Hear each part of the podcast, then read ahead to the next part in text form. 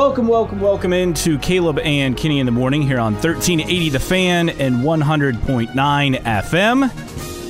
Caleb Hatch with you. Justin is out today. Don't worry, he'll be back tomorrow. Just uh, doing some, some family things today. He will be back with us tomorrow. In for him, though, in the big chair, it is D C Hendrix. Welcome him back onto the show this morning. Good morning. Morning. Good to be here again. Yeah. You guys let me back, so I didn't mess it up too bad last time. That's good. That's good. Couldn't have been um, too bad. Yeah. I mean, you were in for me. Let's see. It would have been like three weeks ago when I was out on vacation. So. That's it? Yeah. It was only three weeks ago? Yeah. It feels like it was forever ago. Yeah. A lot has happened since then. Yeah. For real. No joke. Well, if you're the Colts, not a whole lot. Well, we'll get we'll get into that.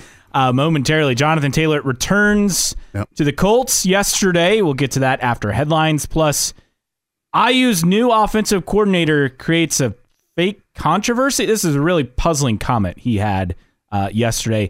Meanwhile, the N C double A gets some things right.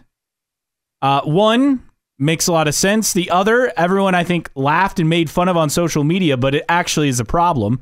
Plus, in hour number two, now what for Taylor and the Colts? What is next? I know D C Hendrix has his stance on how things will go. Uh, I'm on the more optimistic route. Mm-hmm. Plus, who is to blame for poor attendance for Tampa Bay in the M L B wildcard round? The Rays swept, eliminated. There are several factors at play here, but but who is ultimately to blame for that? Plus, the N C double A looking at a key change. So they fixed some things, and then in hour number two, I'll tell you about Uh, a key change they could make that would also fix a problem that I think currently uh, we've seen play out over the, the last few months, and this would help take care of that. And before we leave you, uh, there's a monkey on the loose in Indy. We'll give you details on what is happening there. Just a, a very bizarre story. Uh, we'll get you info on that around eight fifty or so. four six eight six two is the text line number. Again, four six eight six two. Just type in C K first in your question, your comment, your rant. We'll get to it throughout the course of the show. Uh, someone already texted in, D C, let's go. So someone's hyped that you are let's on go. With us this morning. Let's go. Uh, you can also reach us on Twitter. Caleb Kenny thirteen eighty is our show handle. My handle is Caleb Hatch. And you can reach D C. It's pretty simple. D C Hendrix. Hendrix I X uh, for the spelling, F Y I, not I C K S. I X. I know someone asked about that one time when you, you yeah, I know. It's like, so they're, they're just for clarification, uh, that is his D C Hendrix, Hendrix with an I X at the end. That is his Twitter handle. So that is how you reach us. You can also stream us thirteen eighty the fan dot com on the free thirteen eighty The Fan app or your smart speaker. All those options for, are free. And if you miss anything, so if you want to go back and catch up or you only catch part of the show, you can always go back, download Uh, each episode every day on your favorite podcasting platform, Apple, Spotify, wherever you listen to podcasts, all for free. Just look for it later this morning, ten, ten thirty, eleven o'clock, somewhere in that range, and it will be up for your listening enjoyment. So we get to headlines, and obviously the, the headline last night in the world of sports all had to do with the M L B playoffs. Uh, congrats to the Twins. So they won their first postseason game in eighteen years. Gotta love it. And then now they have their first po- postseason series win in, what was it, twenty, twenty-one years? Yep. So the Twins advance. Congrats to them.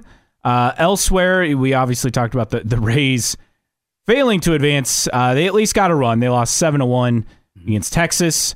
You had Arizona sweep the Brewers, and notable in this one, Heritage grad, I U grad Andrew Salfrank came on in the jam. One out. Bases loaded and took care of business. Got two outs and helped the Diamondbacks win that one. So uh, props to him. And uh, again, a, a really good performance coming in in relief in that one. Uh, elsewhere, you had the Phillies dominate the Marlins. They sweep the Marlins. Uh, noticing a trend here, the the kind of leftover wildcard teams mm-hmm. pretty much got black, with the exception of the Brewers, but we all know the N L Central was bad.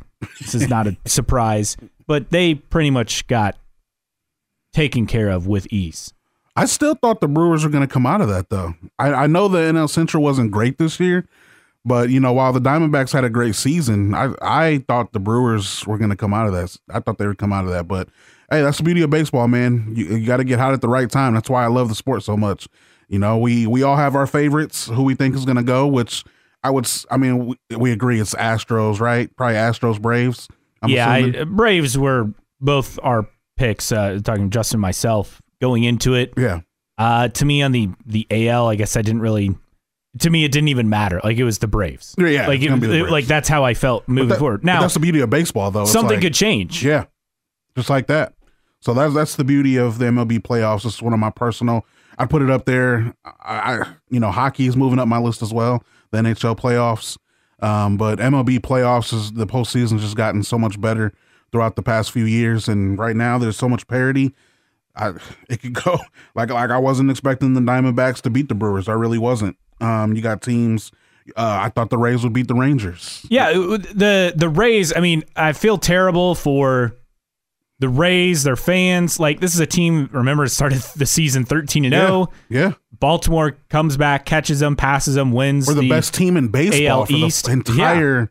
Up I would until say the last first three quarters of the season, almost last like month or two. Yeah. So, I mean, disappointment again. And we've seen this happen before. It's not like this yeah. is anything new. Teams fade late. I mean, I yeah. always think of the Oakland A's in what was it, twenty fourteen, that went from best team in baseball yep. to losing the wild card game back when it was just single elimination. They My had Mariners in fifty-four thousand fans. My Mariners in two thousand one. Yeah, that, best record in baseball and lost in the first round. That that had to be painful. You know, you know, uh, things like that. So, but that's what makes the, the baseball playoffs great. I mean, yeah. when I think of playoffs, I mean, to me, N H L, I'm not even a hockey guy, but the N H L playoffs are just unbelievable. Yes. Uh, baseball, I would put second. Mm-hmm. I'd go N F L third, N F L. And then N B A last, just because you don't get a lot of surprises in the N B A. To be fair, though, last year we, we had an eight seed make the finals. So we we got more surprises last year, I think, we ever would have expected. But baseball playoffs, just... the level of baseball is ratcheted up so much. Yes. It's it's not even noticeable from the regular season. I don't know, just because, like, you know, there's more on the line, but it's it's just uh, the baseball playoffs to me are a, a great event. I mm. love it. October's great. Yes. Great sports month. I think it's just because, you know, baseball itself, you know, as M L B as a whole has just gotten more exciting. So I think the excitement that, you know, the new fans are showing, I think raises our excitement level. You know, guys that are already typical Um, I wouldn't say die hard M L B fans, but we definitely enjoy the game um, a little bit more than the average person. So, like, even when the average people start enjoying it, it makes us enjoy it more. Here, here's the other problem. They have so many regular season games that you yes. know those games ultimately don't matter. Right. I mean, yes, the big picture it does, but one one particular game on June seventh doesn't matter. Yeah. So it's harder to get into the regular season. Like, whereas the N F L, you know, you have seventeen data points and they all pretty much matter. A lot of people don't even pay attention until after the All-Star break. Yeah, I, I can't blame them, to be honest. I mean, That's to me, I are. pay attention as far as as long as the Reds are decent. And mm-hmm. usually every year that's May, maybe June first. But this year they, they gave me the whole season. They so did. I, I take right that direction. As a massive win. Uh, elsewhere on headlines in baseball, Robbie Snelling, Baseball America Minor League Pitcher of the Year, obviously had a stint with the Tin Caps, so congrats to him on that honor. Um, obviously, the Tin Caps probably wish they had him longer, but uh, congrats to him. That's, I mean, Baseball America, one of the, the leading publications for baseball, obviously a huge award for him. Yeah, absolutely. I got I didn't get to see him in, here in Fort Wayne, but I got to see a, a little bit of him, you know, on the I, M, M I L B T V. Um, with the missions, I got to see him a little bit more up there. He was tearing it up. So this doesn't this doesn't surprise. It shouldn't surprise anyone if you've been following the club at all. Meanwhile, in the N F L, Cooper Kupp looking to return for the Rams on Sunday against the Eagles. Obviously, Puka Nacua lit up the Colts last week. If Cooper Kupp is is ready to return, he's been on I R with a hamstring injury. Um, but the, The report is that it was not as serious in terms of a long-term issue as the team initially thought, so that's a, a good sign. Uh, just like Jonathan Taylor, he was designated for the twenty-one day practice window uh, to activate him to the fifty-three man uh, walkthrough and practices. So we'll, we'll see if he comes back. He was limited Wednesday, but that would be a huge boost for the Rams. And also, I mean, he's one of the top receivers in the N F L, so this is an interesting uh, return if it does indeed happen this week. Oh, definitely one of my favorite receivers. I probably put him a lot higher than a lot of people. Uh, I actually had this debate. I think it was Wednesday. Um, no, Tuesday. It was a couple days ago. I had an argument with a buddy. We were talking about the best wide receivers in football. And I said, I personally have, I, I got Kupp number one. You, the difference between Kupp and, like, say, a Justin Jefferson or Stephon Diggs, yeah. I feel like Cooper Kupp is really consistent. Yes. And he's more consistent than the other two mm-hmm. as far as on a game-to-game. Um, but he's he's not as much of, like, a big play guy. Like, he's, he's not, yeah, he's not he, he doesn't, doesn't have do the raw the... speed. He's not flashy. Yeah. I mean, he's not going to give you tons of highlights necessarily, but he's really consistent. That was a good good good summary. That's, that's good, I guess that's how I'd view it. So it d- depends on what you're looking like. I mean, what's funny is Puka Nacua almost seems like a mirror image of Cooper Kupp as far as yeah yeah it's he's not making these highlight catches or anything, yeah. but he's consistent and he gets the job done. I, I mean, it's it's almost in a way, it's very similar to how Marvin Harrison was back in the day. Yeah, I mean, Marvin did have a couple highlight catches, but you thought of him, and he probably didn't get as much attention because he wasn't flashy. Yep. He wasn't, you know, the, the fastest guy out there, but he was the, by far the best route runner. Yep. And that's what made him so good. And great hands. I mean, he's he's not dropping oh, the football. Yeah, phenomenal. So Cooper Kupp could return Sunday for the Rams. Uh, continuing on, Urban Meyer. Now, there are reports, and we talked about this on yesterday's show, that he could uh, potentially interview for the Michigan State job. Well, that's been denied. Mm. Uh, he says he has no interest in the Michigan State job, and um, reports, in fact, uh, on that, um, there's some other people talk about this yesterday, other reporters saying zero truth with him being a candidate, no interest, mm. happy with what he's doing now at Fox Sports, which he should be, because I would not want to leave that job for the Michigan State job. Yeah, like I was... You know, like, no offense to any Spart- Spartan fans out there, but uh, I can be comfortable and chilling in the Fox Sports studios, or I can go out and stress trying to compete with the big dogs at the big house. And we know what that's done to him. Yeah. It's like, like the stress level. No, nah, like, let's just chill. Um, I'm sure he's paid really nice at Fox Sports. Um, you know, it's just it's just us in the media once again, just. You know, just hoping, especially in the Big Ten, you know, we always want, you know, those big splash hires to make, you know, the conference just even more exciting. Um, you know, it sounds good on paper. You know, if we're going back playing, what was it? Uh, what was the last one? N C double A fourteen, the last yes, college football yes, game. Yes. If we're going back playing that, that sounds like a Cinderella story, doesn't it? Sounds pretty nice. That sounds Urban fun. Meyer to Michigan State, but it's real life, man. Nobody wants to coach Michigan State football. Sorry. And, and rightfully so. The program's a mess, and it's yes. not just football. I mean, it's overall the athletic department yes, has had their issues for yeah, I wasn't several even gonna, years. I wasn't even going to go there. I, I don't know why. Yeah. I mean, we, you could go back, you know, over a decade and, and talk about the issues there, but um, that is where things stand with Urban Meyer. I, I think it's probably the right move mm-hmm. on his part. Meanwhile, back in the N F L, um, the N F L defending... I hate bringing this up, but the N F L, like, having to defend this, everything, it's so funny to me. Uh, the headline is, N F L defends focus on Swift Kelce pop cultural moment. Um, the, a lot of people. Wait, the N F L spoke out about this? Yes, because here's the thing. Um, there's of course been backlash. Even Kelce himself said the league is overdoing it with its attention toward their rumored relationship. Um, That's funny here's the thing. This is hilarious to me because the N F L is so big. I mean, it's the biggest thing in sports. There are very few things bigger than the N F L, period, in the American landscape. But one of those few things that is bigger, uh, as far as stature, is Taylor Swift. And so it's so funny to see the N F L like so desperate trying to cling on to Taylor Swift, and the N F L media trying to cling on to Taylor Swift and get get her fans to watch and be interested, because it's like it just it comes across so desperate. And it's so funny to me to see the N F L all in a tizzy over this. N F L media, and to be fair, a lot of A lot of people in the N F L media and, and sports media in general are Taylor Swift fans. That's mm-hmm. just the reality. Yeah. Um, people either, I feel like there are a lot of people who love Taylor Swift, people who can't stand Taylor Swift. I'm pretty much middle ground. Mm. Like, I like some of her stuff. Others, there's, I'm like, eh. There's no, there's no such thing as middle ground. I, I, you either love her or you hate her. I, You got to pick one. I uh, no, no. Like she's fine. Like uh, she's she's a talented songwriter, a talented yeah. performer. Yeah. Uh, I think she's an average singer. Yeah. Um, but yeah. she's she's found a way to have like that it factor. That this is crazy. There's a Taylor Swift ad on T V right now. You're joking. The, yeah. No, I'm serious. Like the Capital One. Like this is this is nuts. Perfect. But um, time that out. Perfect. Yeah, for real. But it's just so funny to me to see the N F L come across as so desperate in like trying to hang on and latch on to this because they don't have to do this for anything else but this one thing. They found someone or something that is bigger than her, uh, bigger than, than the N F L, and she is, you know, the the biggest musical act right now in the world, mm-hmm. and probably among the most famous people in the world. She's probably in the top five. Mm-hmm. So. It's just this whole thing has been hilarious to me because they're just trying to latch on to anything they can here.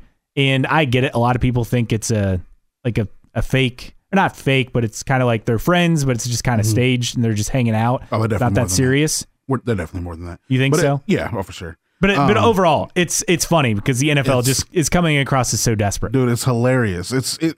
I don't know what's more hilarious, the the fact that the N F L decided to speak out about it and directly address it, or just the fact that they're really paying this much. I seen somebody even tweet before the game, the la- the last game, and they were saying, you know, like over or under how many times the N F L cuts to Taylor Swift on the video board.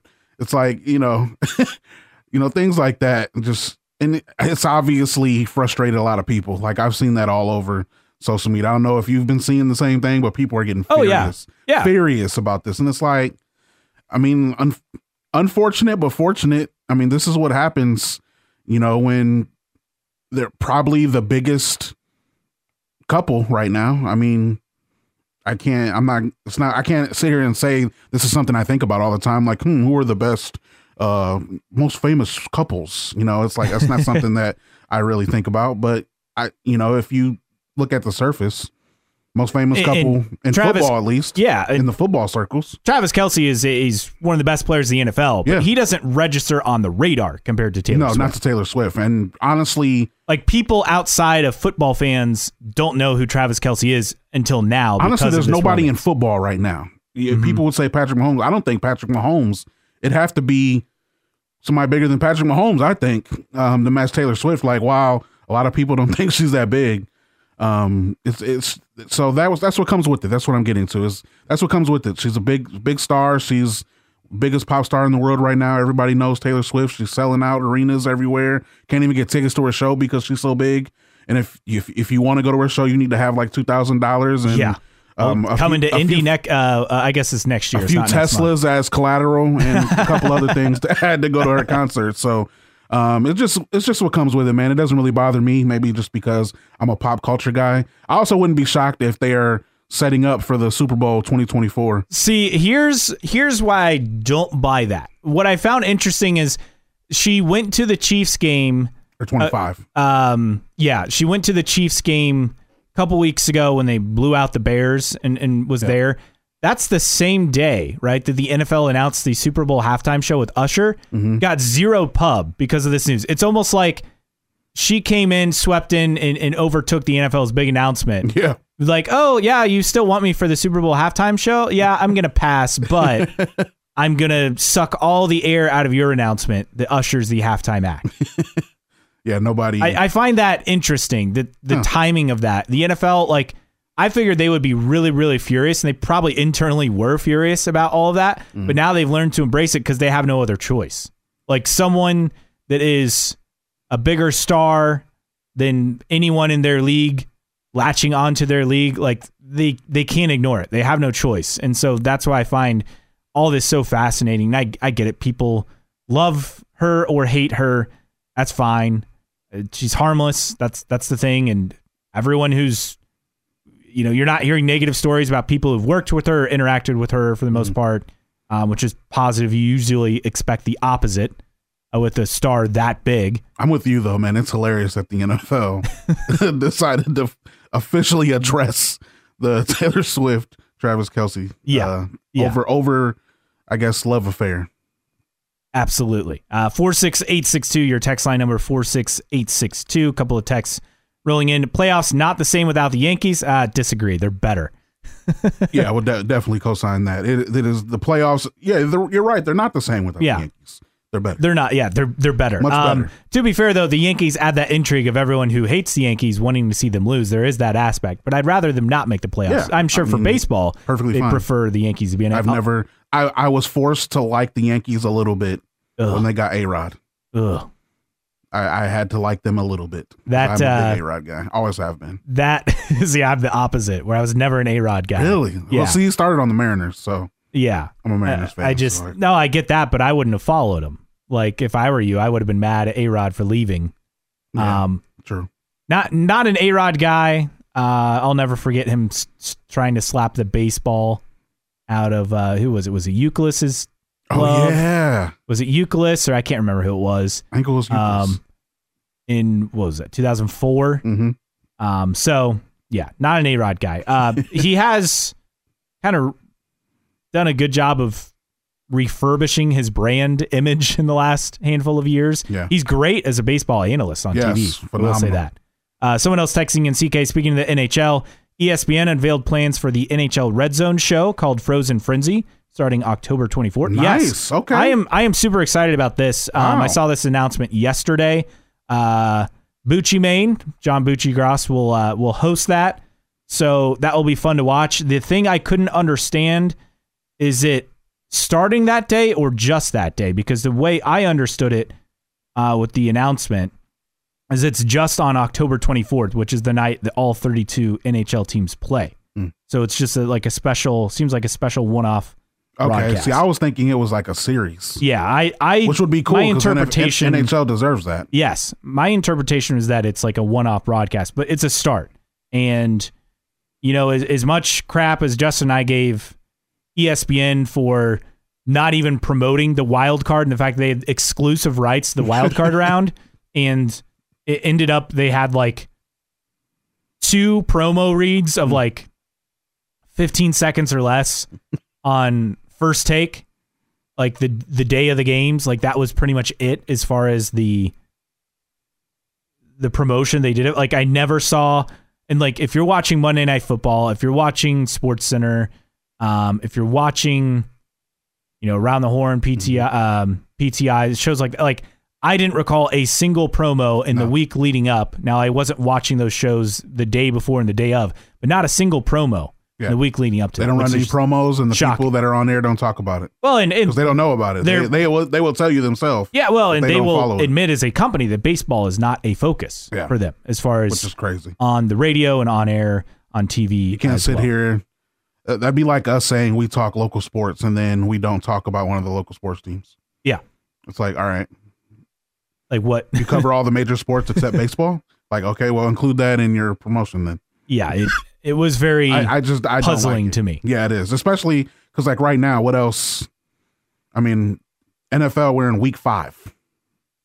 Well, and I get it. The N F L dominates, but their whole thing is N F L, college football, N B A. Mm-hmm. Um, and like that, that's great. They have the rights to the N B A, so they're going to promote that. But yeah, but like what are the, in the N B A are you talking about right now? Like there's nothing yeah. to even dissect Just here. Hearsay about players showing up or not showing up to, to camp. The same nonsense every yeah, year. It's crazy.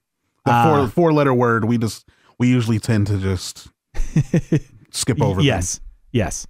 Uh, meanwhile, back here, in Indiana, Jonathan Taylor returned to the Colts with a walkthrough yesterday. At least that was the report. No one saw him, but that's what the Colts said. They opened the twenty-one day practice window, which again, he has. They have twenty-one days to decide as far as twenty-one practices and within that twenty-one day period to decide whether they're going to activate him to the fifty-three man roster.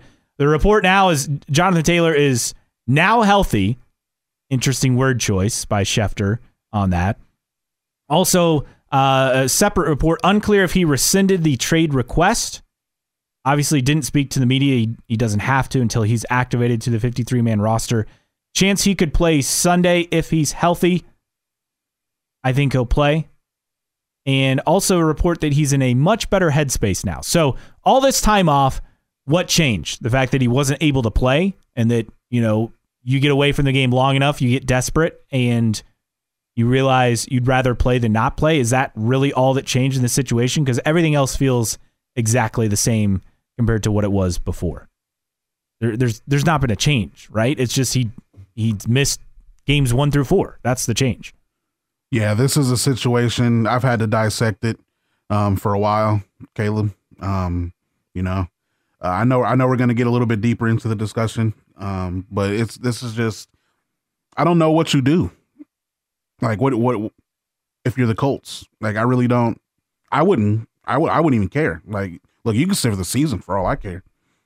I mean, the Colts in a way benefit because they get another contract year out of it at a mm-hmm. reduced price. But if he's not playing, like you're not getting production, and you're just throwing that money away at the same time. I mean, he's making what four point three million dollars this year, mm-hmm. so which ain't. I mean, you would essentially throw away another four point three million dollars on a guy who's not playing. Like that doesn't seem like a lot. When you're talking about a salary cap of two hundred forty-five million dollars for not next for, year. Not for a billionaire, it's not. Yeah. But you don't want to just waste that money. And it's like it's like you find twenty dollars on the street and you just throw it away. Like, you don't want to do that. See, a guy like me, I probably wouldn't touch it. Like, I don't oh, know. That's true. I, you know, I don't think I'd touch a twenty dollars I, I don't, I don't bill. Know what, I don't know who's watching street. me. Like, I've seen too many TikTok videos of being pranked, doing the right thing. I've seen too many of those. All seriousness, though. Um... This is, you know, you're. If anybody has played football, or, I mean, really any sport, you know, the, the time that you spend together in a locker room or a clubhouse, you know, those, those are bu- building relationship building moments, right? Jonathan Taylor hasn't been there for any of the struggles so far. He hasn't been there. He's been too worried about himself, too worried about his money, his contract. And you have a Colts team now who a lot of people would think would be oh and four right now. And they're not. They're literally tied for the division lead and have a chance to really do something this year. And they've done it without him. Yeah. So this is, you know, and you, now you're all of a sudden, and it, I don't even, it hasn't even come from him. It's just from Steichen, who says yeah, he it, talked to him. Well, and he it, says he's excited. What's, what's well, weird though is Steichen was very negative and was answering the questions because he had to before, but then suddenly this week, like you notice his his mood, his demeanor, mm-hmm. his responses have, have become all suddenly so positive. Yeah. Like I just find is that he finally, odd. Finally healed. Um, like are things fixed internally, or is it because he knows he's getting a good player back that he's just not going to deny it? Or he just he just ran, you know, in the, in the game of tug of war, he ran out of rope. It's, I think that's what it is. I think he I think he ran out of rope, man. It's you know he tried to play his game, he tried to seek trades and. People are like, eh, we'll give you a peanut butter and jelly sandwich. Um, that's about it. Not getting traded to the Dolphins anymore. No. We know that. No, it's not happening. So I, I just, I don't know. If I'm the Colts, it's just weird. It's a weird situation. You're, you're a two and two football club now. You don't look half as bad as a lot of people thought you would be in this moment. The running game is better than a lot of people thought it would be, including myself. I, I did not think the running game would be this good without es- Jonathan Taylor. Especially after what we saw in week one, yes. where it was it was abysmal. Terrible. Deion Jackson had maybe, uh, we talked about it, like a yard mm-hmm. per carry. It was like one point three or whatever it was in week one. But with Moss, like I don't, like I'm take, I'll take Moss right now. I, I, you got a guy that's coming from ankle surgery that I think we all agree Didn't did not heal the way he was supposed to. Otherwise, why miss this well, much time and go yeah, through this the, much the, trouble? The issue I had with all that, and I harped on this constantly, and I still am, is the fact that E J Speed had the same procedure, yep. came back ready to go day one at training camp, day no one. issues. Yep. So uh, either there was a separate injury, or he didn't heal like on the timeline that was expected, or both, or, or both, yeah. or even some other third event yep. that could have happened. It could have just been a contract dispute, and he used the the ankle surgery as the excuse for, oh, I'm not ready to play, and it was really he just didn't want to. Mm-hmm. Well, he's missed time, so now you would think he'd want to get back to playing because he's got to play eight games for his contract year to toll this year. Yeah, he's got to play games to to prove he can be a a top five-ish caliber running back again in the N F L, which, to be fair, he's only done for one season. Mm-hmm. Um. He's got to prove himself for that next contract. And in order to do that, you got to play. You got to play games. So yeah. that's why I think he comes back, and I think he plays as early as this Sunday. Yeah, I mean, that's that's the way that it's looking. You know, there's still a lot of optimism out there. I know, And, you know, most Colts fans that I talk to are very excited to have him back. Um, but just me, I guess, not being as close to the situation, I just look at it and I try to put myself in a Colts uniform. And I just try to say, if I was, if I were his teammate, how would I feel about him coming back after all of this that has transpired? And, you know, while some of the blame is on Irsay, most of it's on Taylor. Well, and, and, and, you know, him trying to bring, get a new agent, trying to get paid like Leonard did. And, you know, it, the Colts usually do take care of their own. They do.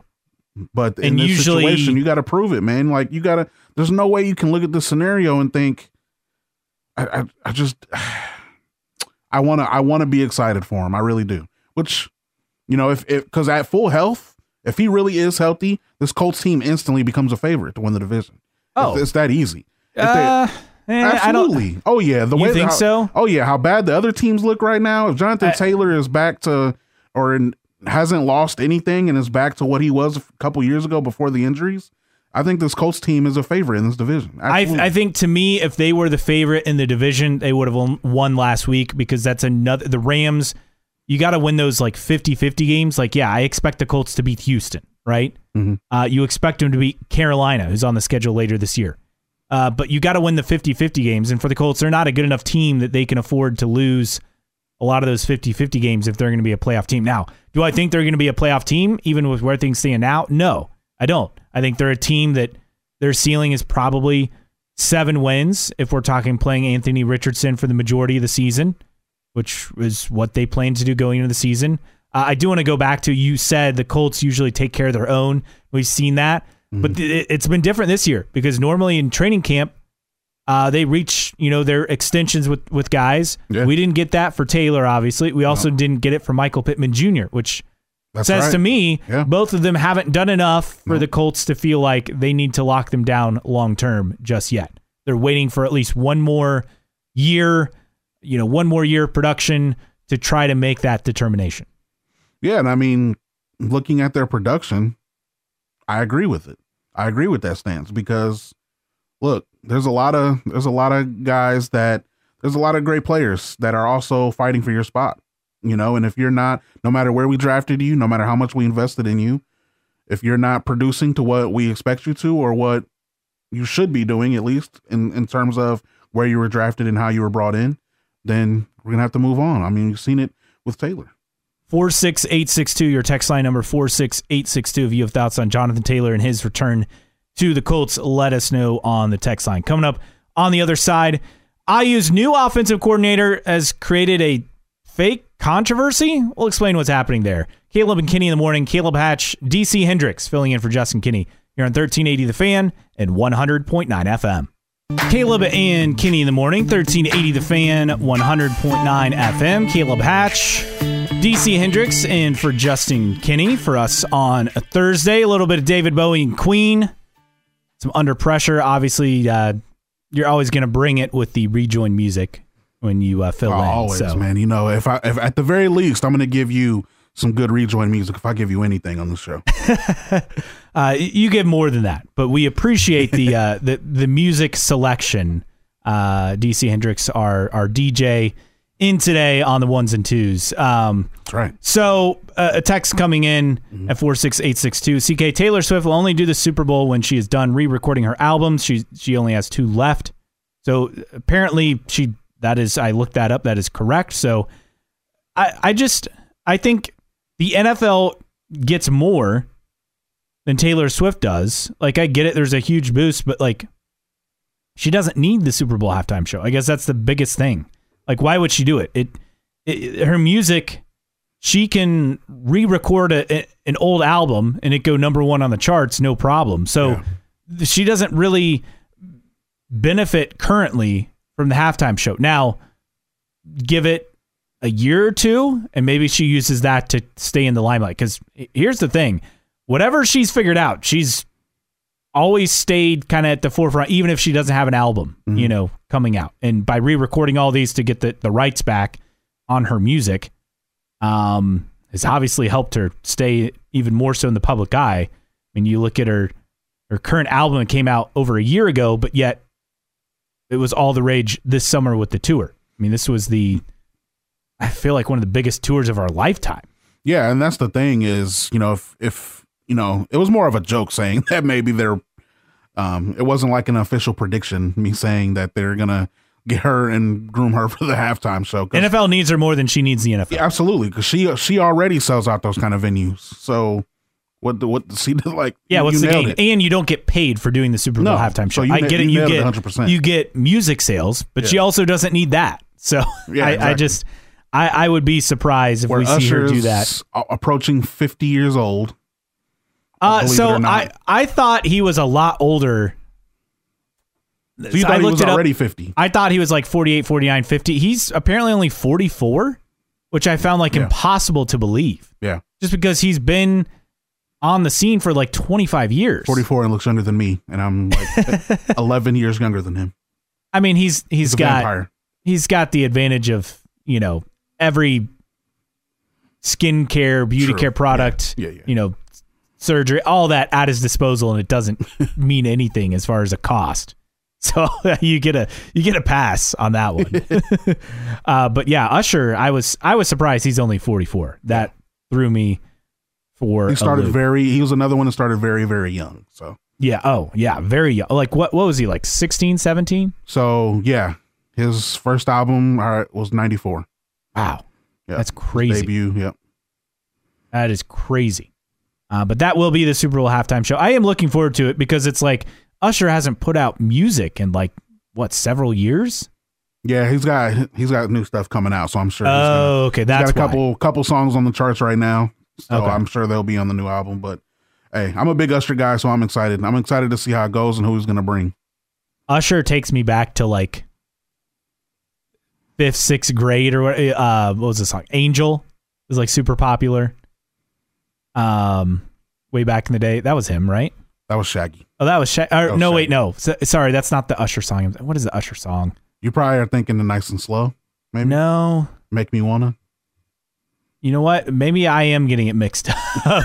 you, said, you said Angel. I'm like, wait a minute. He, For some reason, that's what I was, but you're right. That the is same Shaggy. Same era, though. Yeah. yeah, same era. So that's that's like what I go back and think of, like way back mm-hmm. in the day. A lot of people.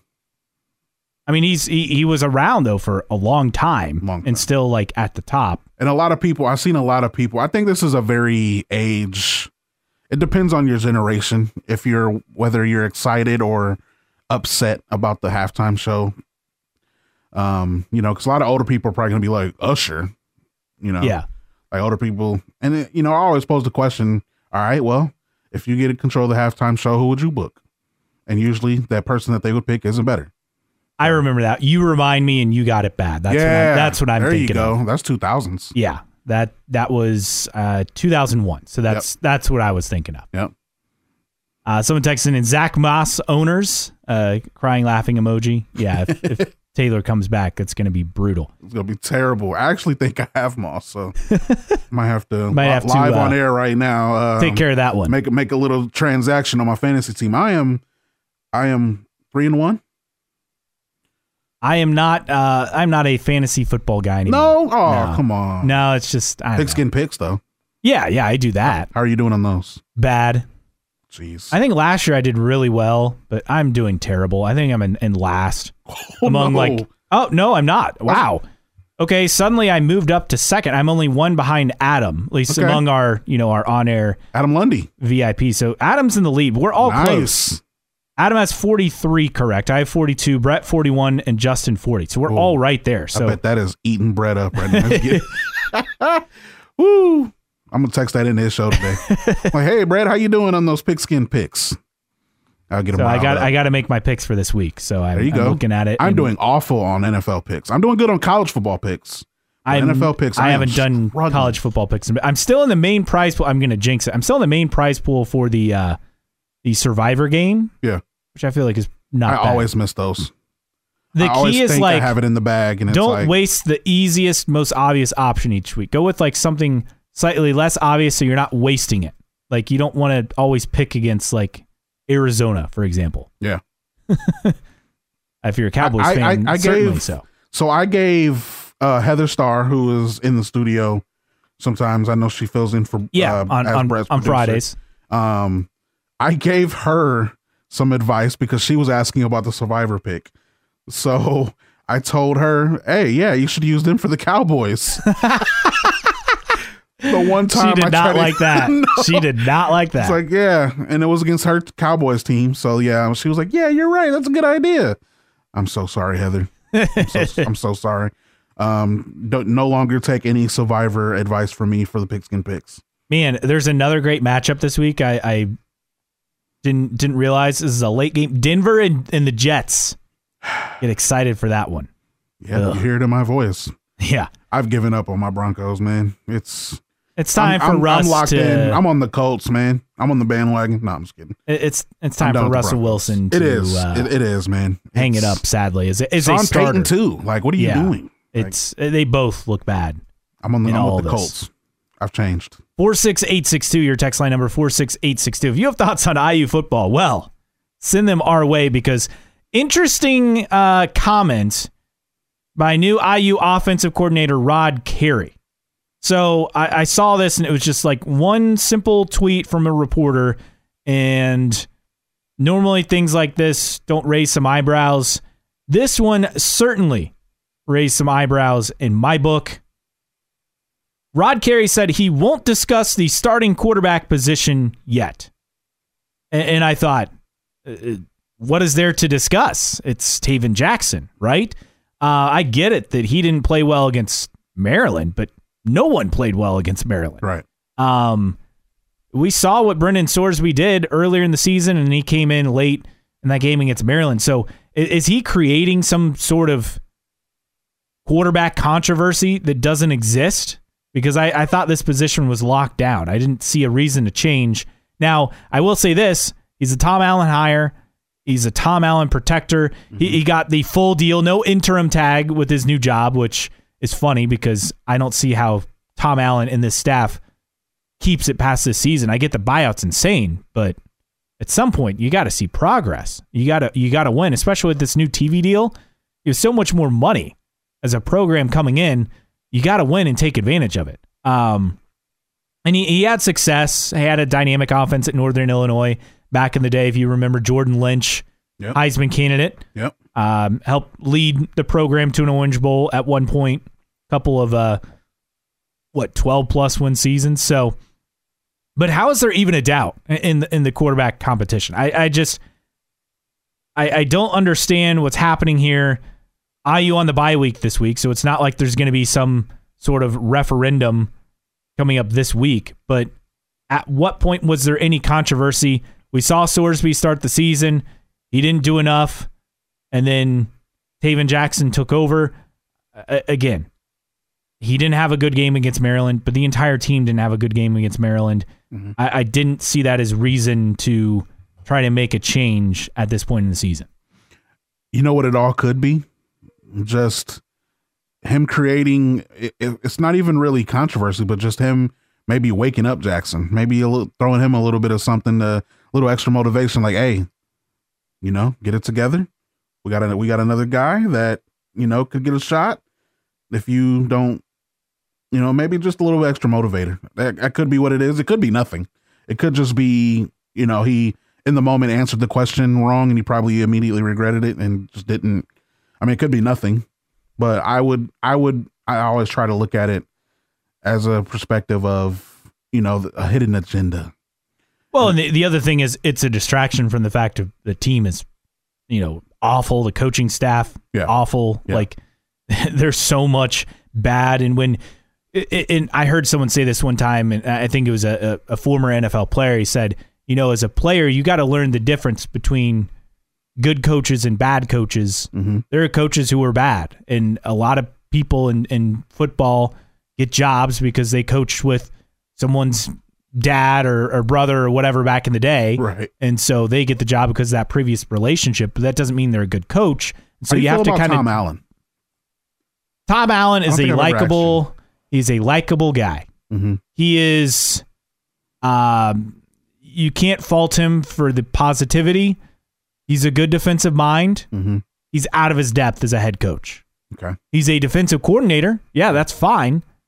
but he is not a head coach. And, mm. and you know, there's all the weird, like, people want to talk about all the weird, like, video clips and stuff you see. Like, yeah, they're weird, but they're also harmless, mm-hmm. right? Where he just, was it before the Purdue game last year, where he just, like, yelled relentless, like, seventeen times, and the players are just kind of staring around like, what? Like, what is happening? Um, they were checked out, and, and rightfully so at that yeah. point. But I, I just think he's a guy who, when things are great, you can overlook the the cheesy stuff like that. Mm-hmm. But when things aren't going well, like they haven't been the last couple of years, there's really no backbone to, to, you know, to fall back on. There's nothing beyond all the, the L E O and the, the cheesy lines and, and all that. Now, I'll give him credit. He's a decent recruiter. Mm-hmm. He's found a way. Like, this offseason, you knew they'd have to revamp through the portal, and he did that, and he got he got a quarterback. He got a lot of talented players. I mean, the, the defense, yeah, it was bad last week, but they're not awful. Mm-hmm. Offensively, though, there's clearly some issues there. I, I just think he had his time. We're in year seven. We shouldn't be dealing with this anymore. Like, if you can't win at this point, you're not going to win. And and he had some some good seasons earlier. They haven't done anything since once the pressure ramped up on him. And, and now here we are. And and the only thing that's keeping him in a job is mm-hmm. that buyout. See, I think see, I, I am I'm probably not that hard on Tom Allen. I think he is a good coach.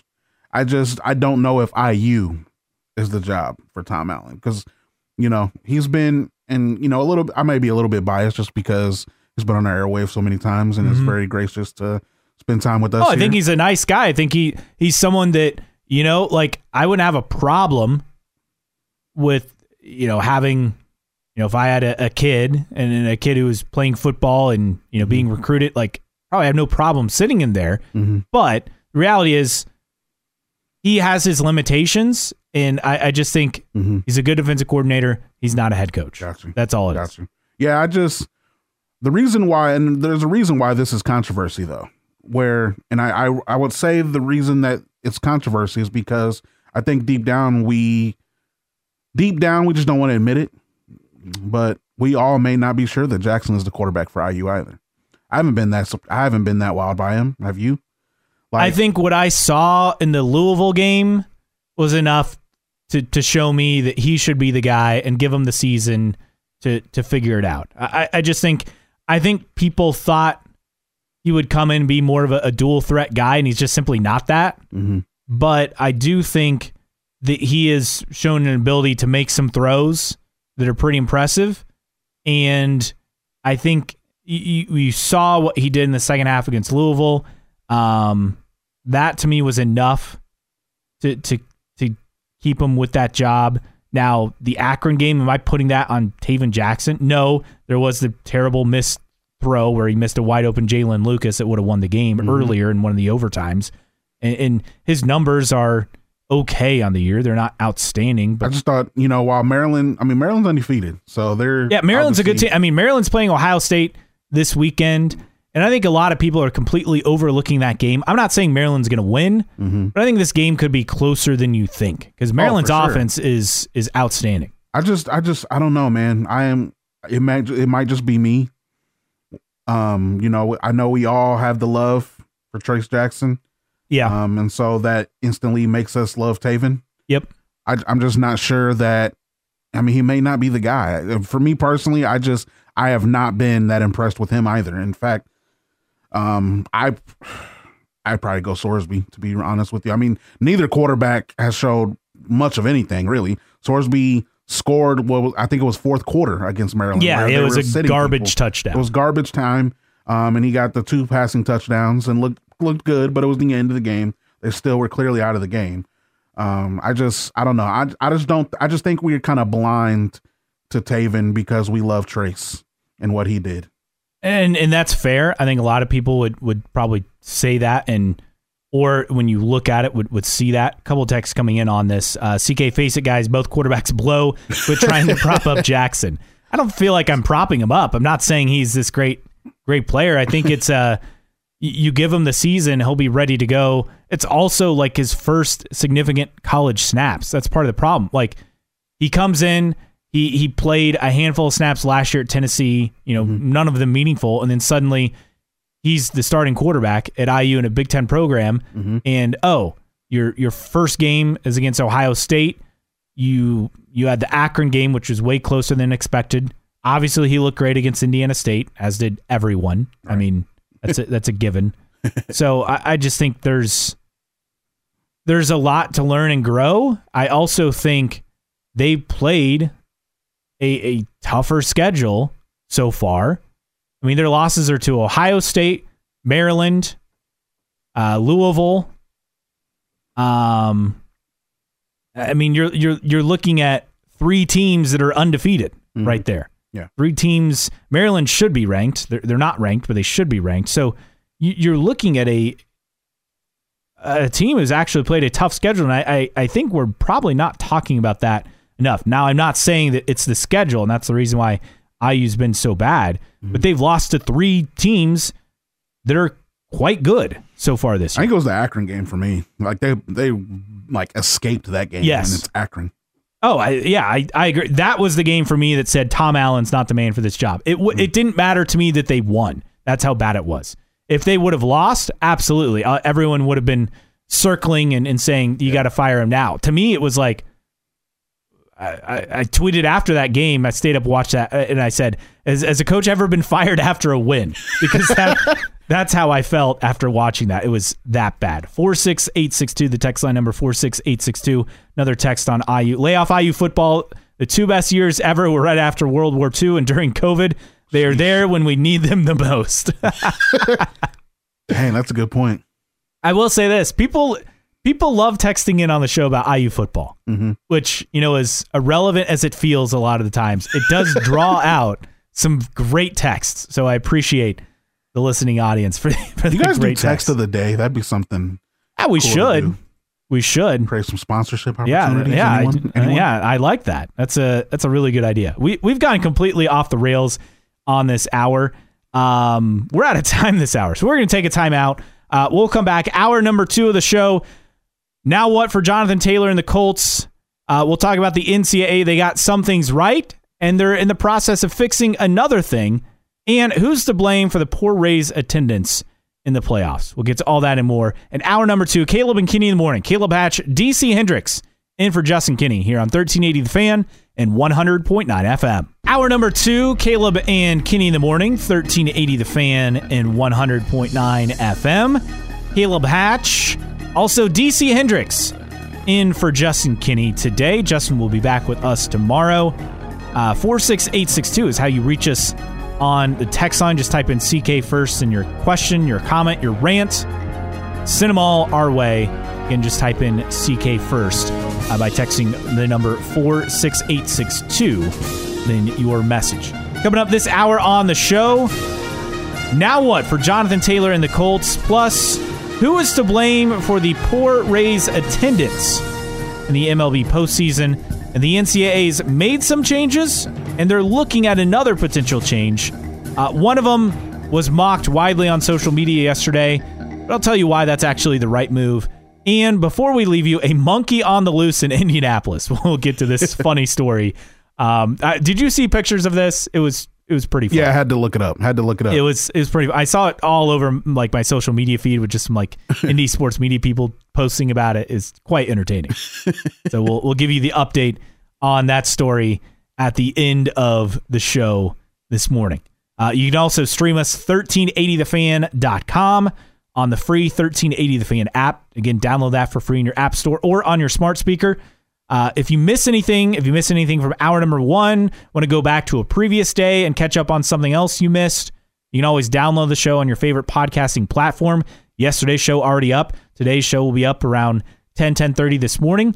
Uh, download it for free, Apple Podcasts, Spotify, or wherever you listen to podcasts. And as always, you can reach us on Twitter. Caleb Kenny thirteen eighty is the show handle.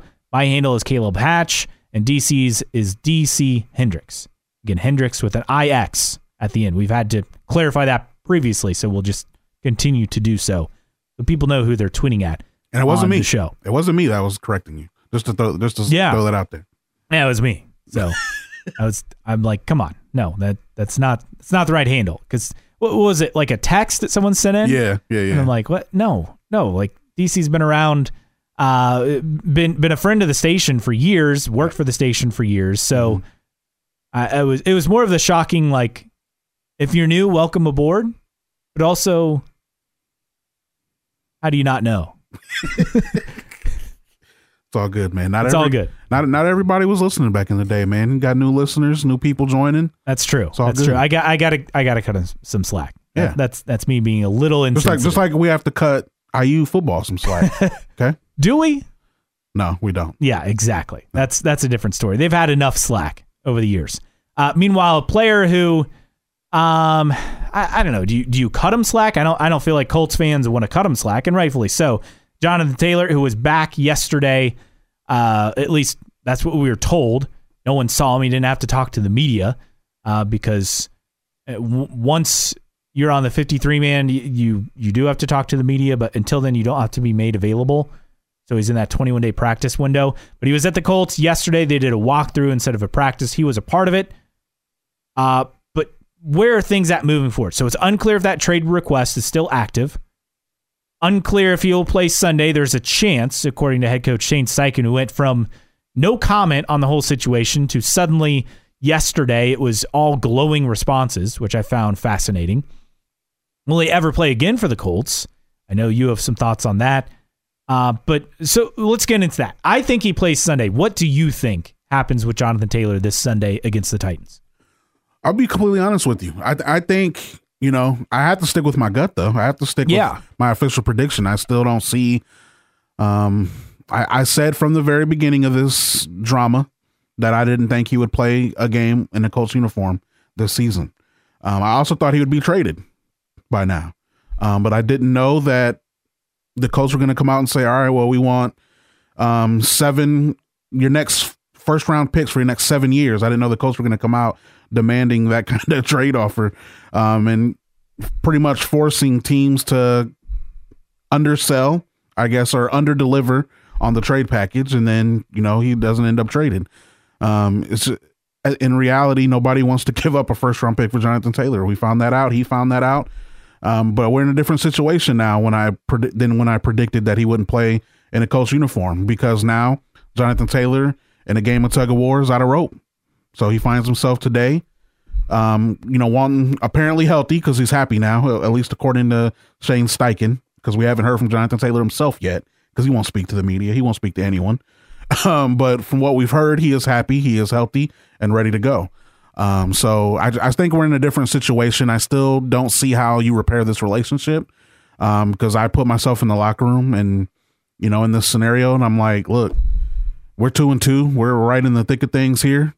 Um, in this division race, and you haven't been here for none of it, man. You've been too busy worried about you and your contract and yourself while we've been grinding, man. We've been getting beat up these last few weeks. So I, you know, just playing sports, I just, you know, I try to see it how, how I would see it. And I honestly, I wouldn't even, I wouldn't talk to you for a minute. If I'm, if I'm Jonathan Taylor's teammate, I ain't got nothing to say to you, dog. I ain't got nothing. Um, you're going to have to earn my respect back because you've been too busy worried about you while we've been worried about the team. It's it's a, it's a hard position because players are going to support other players in contract battles, mm-hmm. right?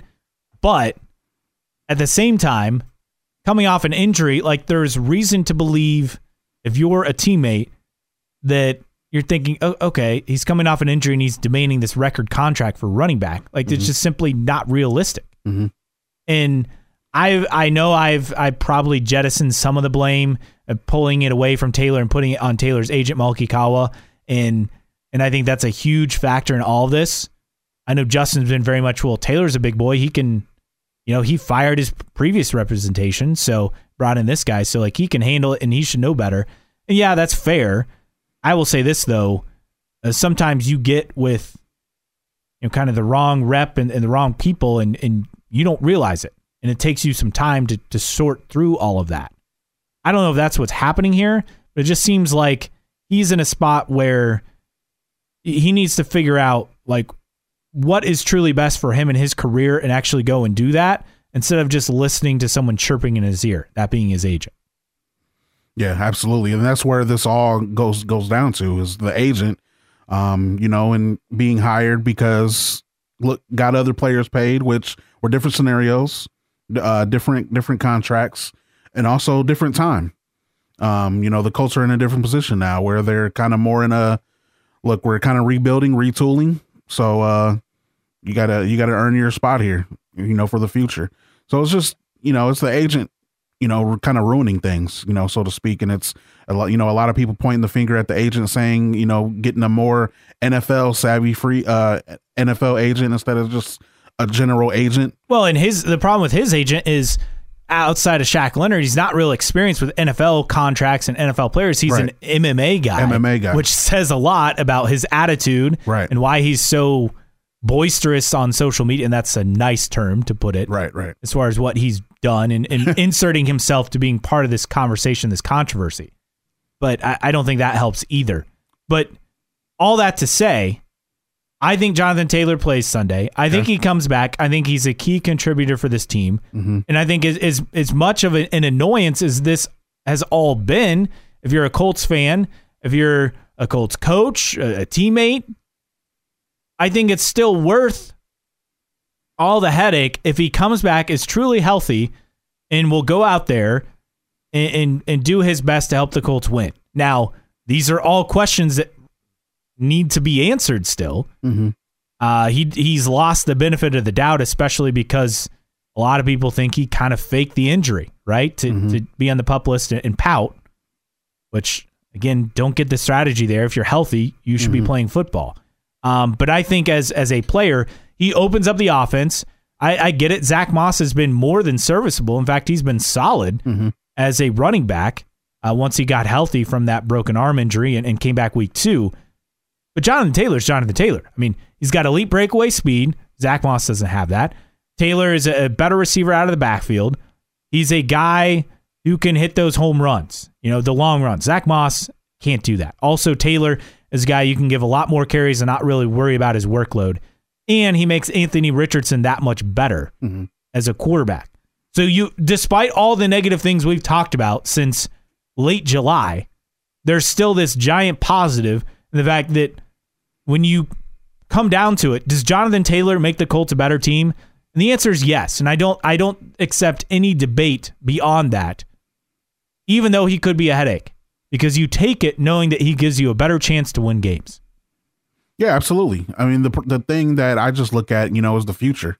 You know, all right, say he comes out and has this, you know, fantastic season and then contracts, you know, and, and then what? What's stopping him from asking for even more money on top of what he already asked for? You know, like what's what's stopping him from saying, all right, before I wanted ten, now I want fifteen. Well, the Colts can say no. Yeah, but they, uh, that's that's my point is like, it's just it's. I just think it's the beginning of a never-ending problem. While I agree that Jonathan Taylor definitely makes this team better, I said earlier that I think he makes them a front runner for the division because the division is that bad right now. Probably a lot of people will still say Jacksonville, but they haven't looked that great either. I mean, head-to-head against each other, Jacksonville didn't look that great. So I think, yes, at full at full strength, at full health with Jonathan Taylor, and obviously that's what all the excitement's about, is the thought of having Anthony Richardson and Jonathan Taylor together in the backfield. That's exciting for Colts fans. I just, I look at it, you know, from a, you know, a, a year or so down the line, let's say he has this great season, then what? Or let's say he comes out and doesn't do well. Then what? Then you got to pay him anyway, and he's sitting. So I just, it's a weird situation, you know, and it, the Colts aren't usually in these situations. So it's kind of weird to adjust to this kind of, um, you know, this kind of scenario. I just, I don't see how you can fix the situation. You well, know, it is, a, it is a, it is a, a business, and people go through it each day. Every day somebody is going through, um, whether it's a professional football team or if it's just a normal business. It, it, ha- it does happen every day where you have to salvage a relationship um, for the better and just say, hey, look, we're, we're coworkers. We're going to have to coincide here um, we, to do what we can to make our team successful. So it's the same thing here. I just I just don't see, with everything that's happened and looking into the future, how it can get any better. I, I think a lot of the national blame comes on Irsay, and I don't feel like that's justified, but the Colts have been a, a franchise feels embroiled in controversy the last two to three years. Jonathan Taylor makes him better, but if he comes back, he's healthy, he plays well, maybe he plays well and the Colts pull the trigger before the trade deadline on Halloween. Maybe maybe that's the mm. best case scenario mm. in all of this, but he certainly makes them a better team, and I, I will not accept any argument no. otherwise. Coming up on the other side, who's to blame for poor Rays attendance in the postseason? We'll talk about that and and look at the various factors, and could the biggest factor just be the team itself? We'll, we'll get into that next. Caleb and Kenny in the morning. Caleb Hatch, D C Hendrix, and for Justin here on thirteen eighty The Fan and one hundred point nine F M. Welcome back. Caleb and Kenny in the morning here on thirteen eighty The Fan, one hundred point nine F M. Caleb Hatch, D C Hendrix with you. four six eight six two, your text line number again, four six eight six two. If you have thoughts on the Major League Baseball postseason and the Rays, let us know on the text line. So the Rays, just thirty-nine thousand fans in a two-game sweep, uh, losing to the Rangers at Tropicana Field. And, you know, their their wild card opener, just over, what, nineteen thousand fans, the, the worst crowd in baseball postseason history, going back to the nineteen nineteen World Series, which this was, it's funny, it was the Reds White Sox Game Seven, but it was the, the Black Sox, you know, kind of World Series as as far as the, the controversy on that. So it's crazy, it goes back to a very historic time in baseball, but unable to draw crowds. And there's a lot, like a lot of people want to fault Rays fans for not showing up because it's a team that's been in the postseason each of the last five years.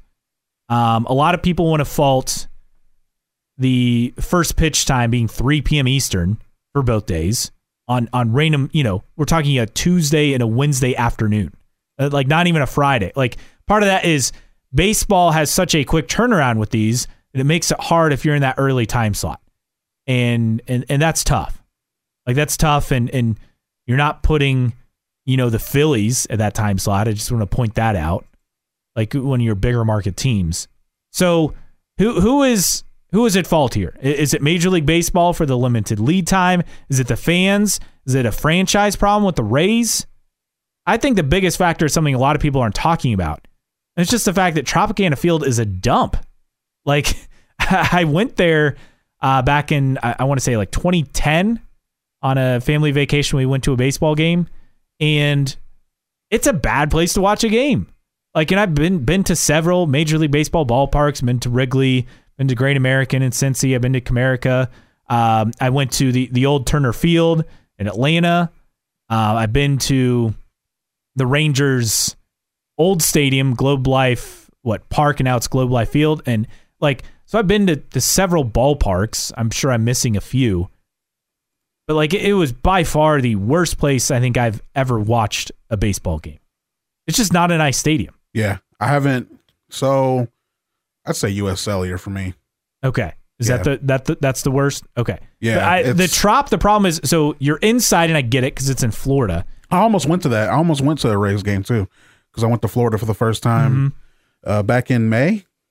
Yeah, was it May? June? Can't remember. Um, but we went down. Yeah, it was May. And I was going to go to a game and take the family and just didn't end up going. Maybe I, maybe I would have the same. Much. Yeah. Yeah. I, I kind of heard that around the area. From like people, the, so. the concourse was narrow. And, and again, I'm sure they've done some renovations, at least I would hope, since I went in twenty ten. Uh, but you're just looking at a, a stadium, and they're getting a new stadium. And I think that's going to be huge. I think part of it's just like it, it, the team can be good, but if it's a bad environment, it's not a selling point. And I, I just think that's the biggest problem. Yes, Major League Baseball shouldn't be playing wild card games at three p.m. in the afternoon on a Tuesday and a Wednesday. They got to find a way to fix the schedule because you start out with all these games and it's exciting, but you're not going to get ratings for games that start in the middle of the afternoon. Um, I think Major League Baseball's got to fix that. And it's okay to have games going on at the same time because you have different markets, different fan bases. Um, I, I think that's the easy fix there. Mm-hmm. But for the Rays, the problem is the stadium. It, it's not it's not really anything else. Like you, you, they get their new stadium. I think they will make a world of difference as far as drawing fans. And I get it. People say, well, it's all Yankees fans down there. It's not Rays fans. And I, I think Is it because it's in Saint Pete and not in Tampa? Is that another factor? Perhaps, as far as drawing crowds. Saint Pete's, it, it's nicer, it's smaller, though, and it's less accessible. I think it's a stadium problem, not a, a team or M L B problem, ultimately, that, that's caused the issue here. Yeah, I mean, it's the same thing. So, like, when you go to U S Cellular, it's kind of the same thing. I think a lot of people kind of feel the same way I do, at least when I talk to even people that live there. Um, it's just not that exciting to go there. You know, you if you took people to U S Cellular and Parkview Field, people are probably going to have a better time at Parkview Field. Just being honest here. And that we're talking a minor league team compared, a high A minor league team compared yeah. to a major league baseball team. Um, you it, know, it's it's just, it's not an enjoyable stadium. There's the seats aren't comfortable. Um, the food is overpriced. The environment, just it's just, for me, the U S Cellular Field has been my worst experience. And I've been to, yeah, I've been to all the ones you named except Tampa. I haven't been there. Um, have you ever been to Minnesota? I've not. That one's not that great either. Okay. Um, can't even remember the name of the stadium. It Target was Field. Target Field. Yep. Yeah. Went, went to that one once. Didn't enjoy that one. Um, those are only two I really didn't enjoy, U S Cellular and Target Field. I really liked the Guardian Stadium. Mm-hmm. Really liked that one. Seen um, that one, but not been there. I've I've also like seen Camden Yards, but not been yeah. to a game. So there's several also, others. Also, pri- ticket prices are a big thing, too, yeah. that I look at. And I literally grabbed last year. I grabbed two sixty dollars tickets for Guardians Angels. I was three rows behind the Angels dugout. sixty bucks. That's like that's a good price to pay for yes. good seats. Right, by, three like rows like you feel like you're getting Ohtani. Value there. Three rows behind Ohtani for sixty bucks a ticket. That's worth it to me. Super worth it. And it was gr- I mean it was great environment. Food was good, not not completely overpriced. More Major League Baseball teams.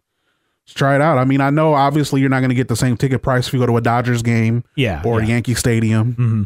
But, you know, some other teams like the Rays who, you know, they, they should take they should take some notes. Uh, someone texted in at four six eight six two. C K, I went to a game of the Trop in oh four. They were playing the Yankees. And as you can imagine, it was ninety-five percent Yankees fans. Yeah, but I will say this. I feel like it, it's gotten a lot better over the years for the Rays when it comes to, you know, a fan base. I, I just think, to me, if you have a stadium that's a bad experience, people aren't going to want to go. Mm-hmm. And I feel like the Trop has been that for a long time. I think that's really the key issue here. four six eight six two, your text line number four six eight six two. On the other side, the N C double A looking at a change and made several changes, one that draw a strong reaction on social media. We'll give you the details on all that next. Caleb and Kenny in the morning. Caleb Hatch, D C Hendrix with you, thirteen eighty The Fan and one hundred point nine F M. Caleb and Kenny in the morning here on thirteen eighty The Fan, one hundred point nine F M. Caleb Hatch with you. Justin Kenny will return tomorrow, uh, out with some uh, family obligations today, but he'll be back with us tomorrow. four six eight six two is the text line number. Again, four six eight six two. Just type in C K first in your questions, your comments, your rants. Um, we were talking Rays and... You know, who who's to blame? Is it Major League Baseball? Is it the Rays? Is it the Rays fans for their poor attendance? Uh, someone texting in, C K, the Yankees have held spring training in Tampa, Florida for many, many years. That's why Tampa is a Yankees town and always will be. Yeah, I get that. I understand that.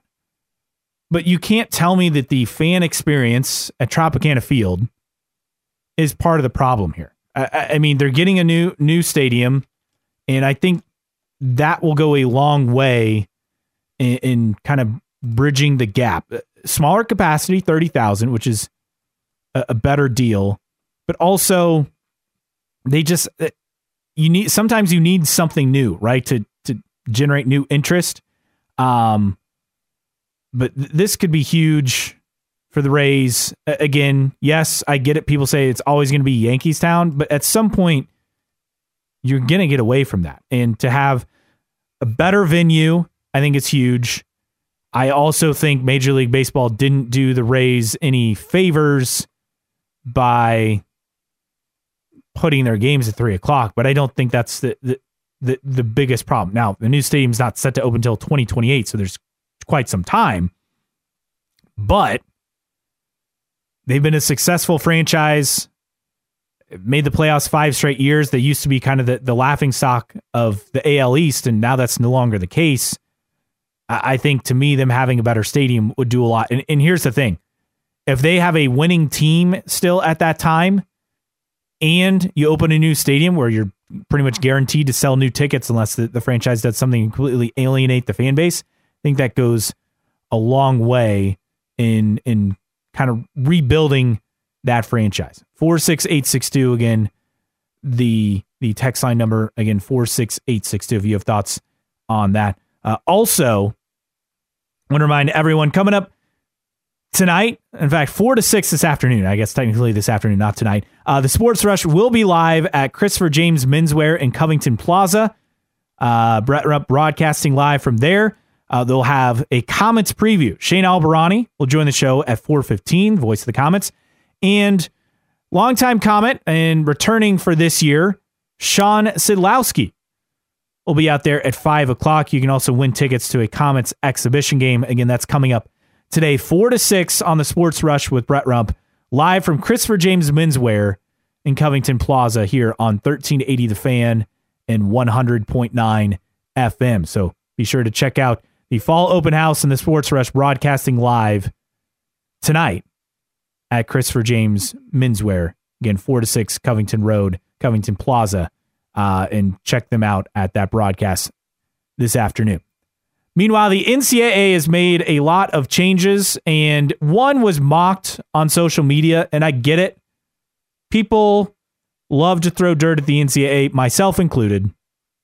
It's not that hard to do. But I will say this.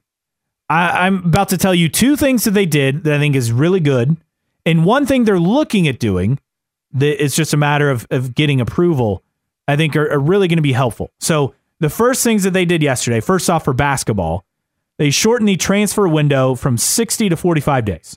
So the window begins the Monday after N C double A tournament selection Sunday, and rosters would be set on or around May first.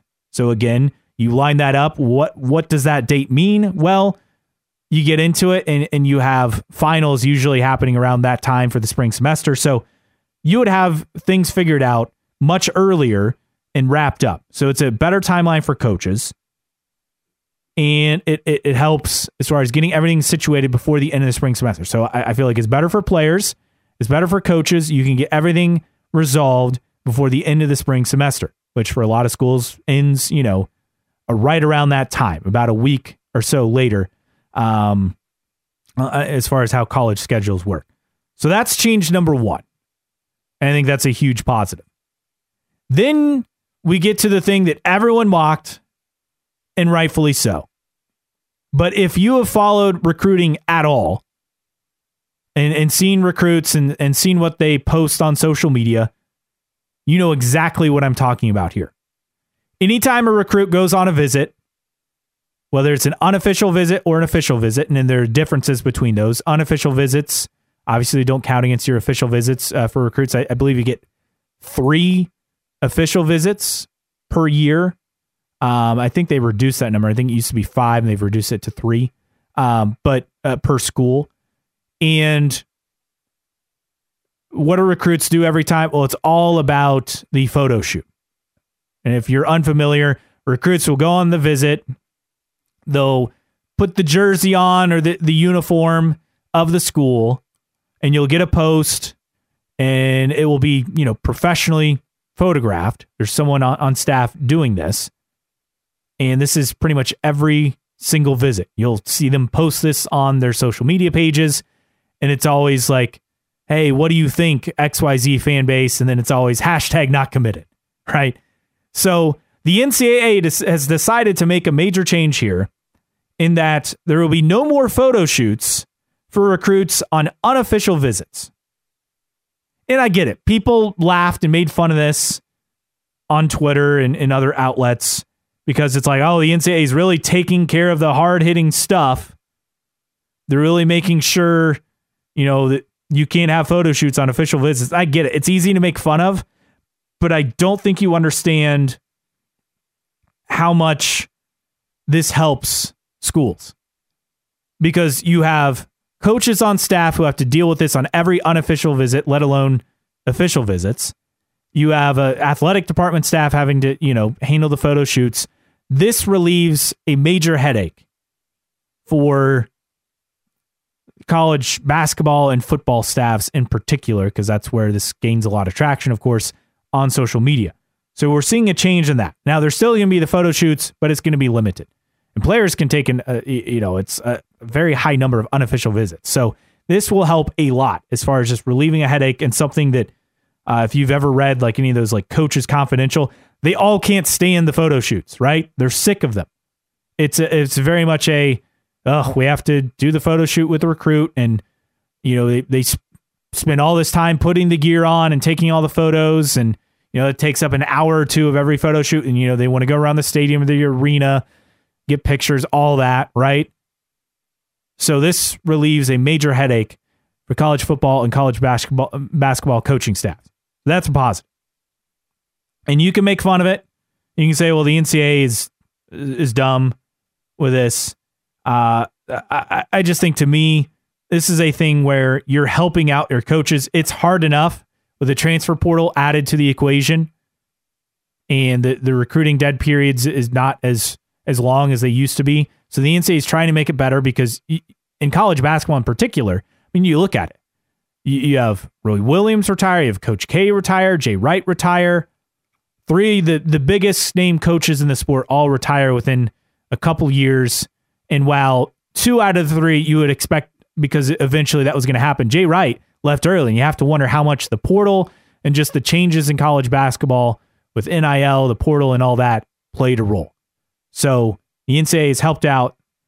They took care of, of, of one problem there. Meanwhile, something else they're working on is when it comes to a change to their sports betting policy. So the N C A A is considering lessening penalties for players who don't bet on their own team. Finally, right?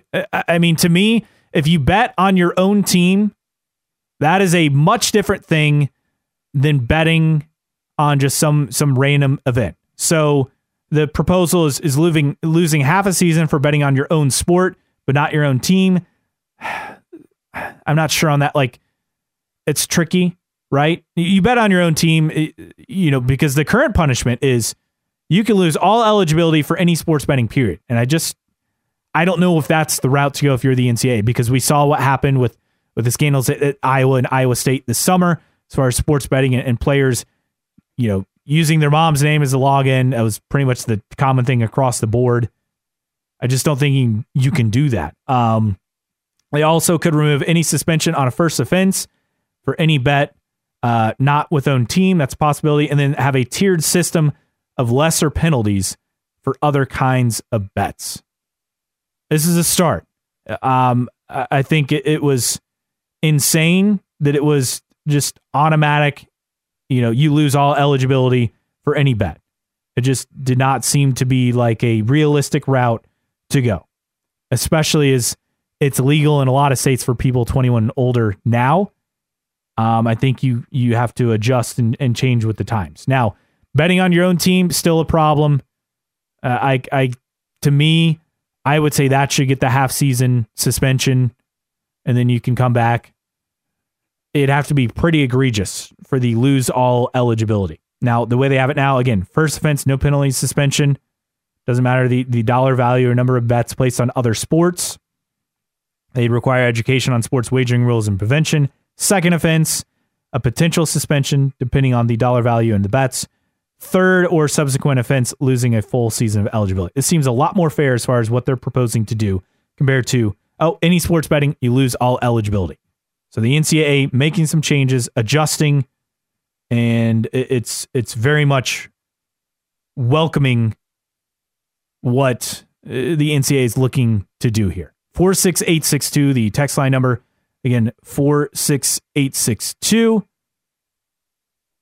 Let us know your thoughts on the text line. Coming up on the other side, a monkey on the loose in Indy. We'll give you the details on what, what's happening there next. Caleb and Kenny in the morning here on thirteen eighty The Fan and one hundred point nine F M.